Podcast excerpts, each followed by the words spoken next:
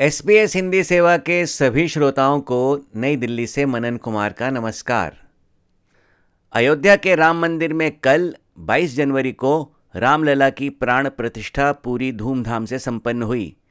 इस अवसर पर गर्भगृह में पुजारी समेत प्रधानमंत्री नरेंद्र मोदी के साथ राष्ट्रीय स्वयंसेवक संघ के प्रमुख मोहन भागवत, उत्तर प्रदेश की राज्यपाल आनंदीबेन पटेल और मुख्यमंत्री योगी आदित्यनाथ भी मौजूद थे। प्रधानमंत्री नरेंद्र मोदी चांदी का छत्र ले, क्रीम रंग की धोती और पटका के साथ सुनहरा कुर्ता पहने हुए रामलला के नवीन विग्रह की प्राण प्रतिष्ठा के लिए सोमवार को दोपहर में मंदिर के गर्भगृह में पहुँचे और उन्होंने अनुष्ठान शुरू किए। हैरानी की बात यह रही कि इस समारोह में भाग लेने फिल्मी सितारे, उद्योगपति और बहुत से छोटे नेता और मठाधीश तो पहुँचे लेकिन चारों महत्वपूर्ण मठों के शंकराचार्य 1990 में रथ यात्रा निकाल राम मंदिर को मुद्दा बना भाजपा को सत्ता दिलवाने वाले लाल कृष्ण आडवाणी, राष्ट्रपति द्रौपदी मुर्मू, उपराष्ट्रपति जगदीप धनखड़, मौजूदा भाजपा अध्यक्ष जेपी नड्डा, केंद्रीय गृह मंत्री अमित शाह समेत कई बड़े भाजपा नेता और प्रमुख विपक्षी दलों के नेता नदारद रहे। कई राजनीतिक विश्लेषकों और विपक्षी राजनेताओं का मानना है कि ऐसा इसलिए हुआ जिससे पूरे समारोह का केंद्र प्रधानमंत्री मोदी ही बने रहें। रामलला की प्राण प्रतिष्ठा के बाद प्रधानमंत्री नरेंद्र मोदी ने समारोह में आए सात हज़ार गणमान्य लोगों को संबोधित किया। अपने संबोधन में उन्होंने राम मंदिर आंदोलन को परवान चढ़ाने वाले किसी भी व्यक्ति का नाम नहीं लिया, जिस पर कई व्यक्तियों ने सवाल भी उठाया। अयोध्या का ये उत्सव, रामायण की उन वैश्विक परंपराओं का भी उत्सव बना है। रामलला की ये प्रतिष्ठा, वसुधैव कुटुंबकम के विचार की भी प्रतिष्ठा है। साथियों, आज अयोध्या में केवल श्री राम के विग्रह रूप की प्राण प्रतिष्ठा नहीं हुई है। ये श्री राम के रूप में साक्षात भारतीय संस्कृति के प्रति अटूट विश्वास की भी प्राण प्रतिष्ठा है। ये साक्षात मानवीय मूल्यों और सर्वोच्च आदर्शों की भी प्राण प्रतिष्ठा है। इन मूल्यों की, इन आदर्शों की आवश्यकता आज संपूर्ण विश्व को है। सर्वे भवंतु सुखिना। ये संकल्प हम सदियों से दोहराते आए हैं। आज उसी संकल्प को राम मंदिर के रूप में साक्षात आकार मिला है। ये मंदिर मात्र एक देव मंदिर नहीं है। ये भारत की दृष्टि का, भारत के दर्शन का भारत के दिग्दर्शन का मंदिर है। ये राम के रूप में राष्ट्र चेतना का मंदिर है। आरएसएस प्रमुख मोहन भागवत ने अपने संबोधन में समाज में आपसी द्वेष खत्म कर समरसता लाने का अनुरोध किया।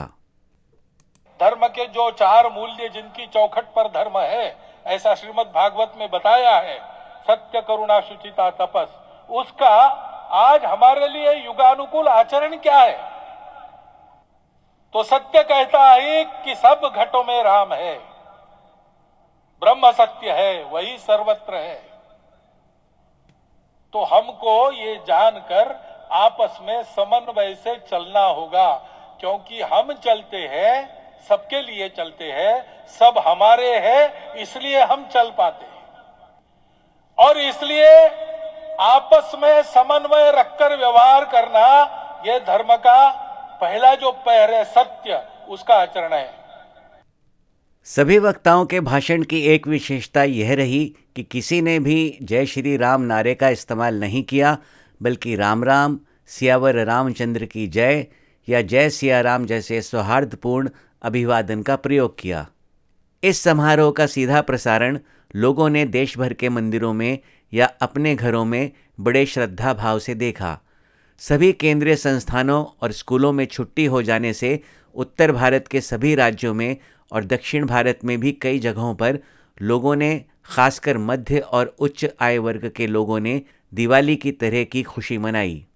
कड़ाके की सर्दी के बावजूद सुबह सुबह शोभा यात्राएँ निकाली गईं, भंडारे आयोजित किए गए और प्रदूषण के बावजूद शाम को पटाखे भी फोड़े गए। लोकसभा चुनावों से कुछ ही समय पहले हुए इस समारोह को मिले जन समर्थन को देख विपक्षी राजनीतिक दल इस मुद्दे पर संभल कर प्रतिक्रिया दे रहे हैं। आम आदमी पार्टी की दिल्ली सरकार में शिक्षा मंत्री आतिशी सिंह ने दिल्ली के एक मंदिर के समारोह में भाग लेते हुए कहा कि यह कार्यक्रम किसी राजनीतिक पार्टी का नहीं है। देखिए, भगवान श्री राम किसी एक पार्टी के नहीं है। भगवान श्री राम सभी देशवासियों के हैं।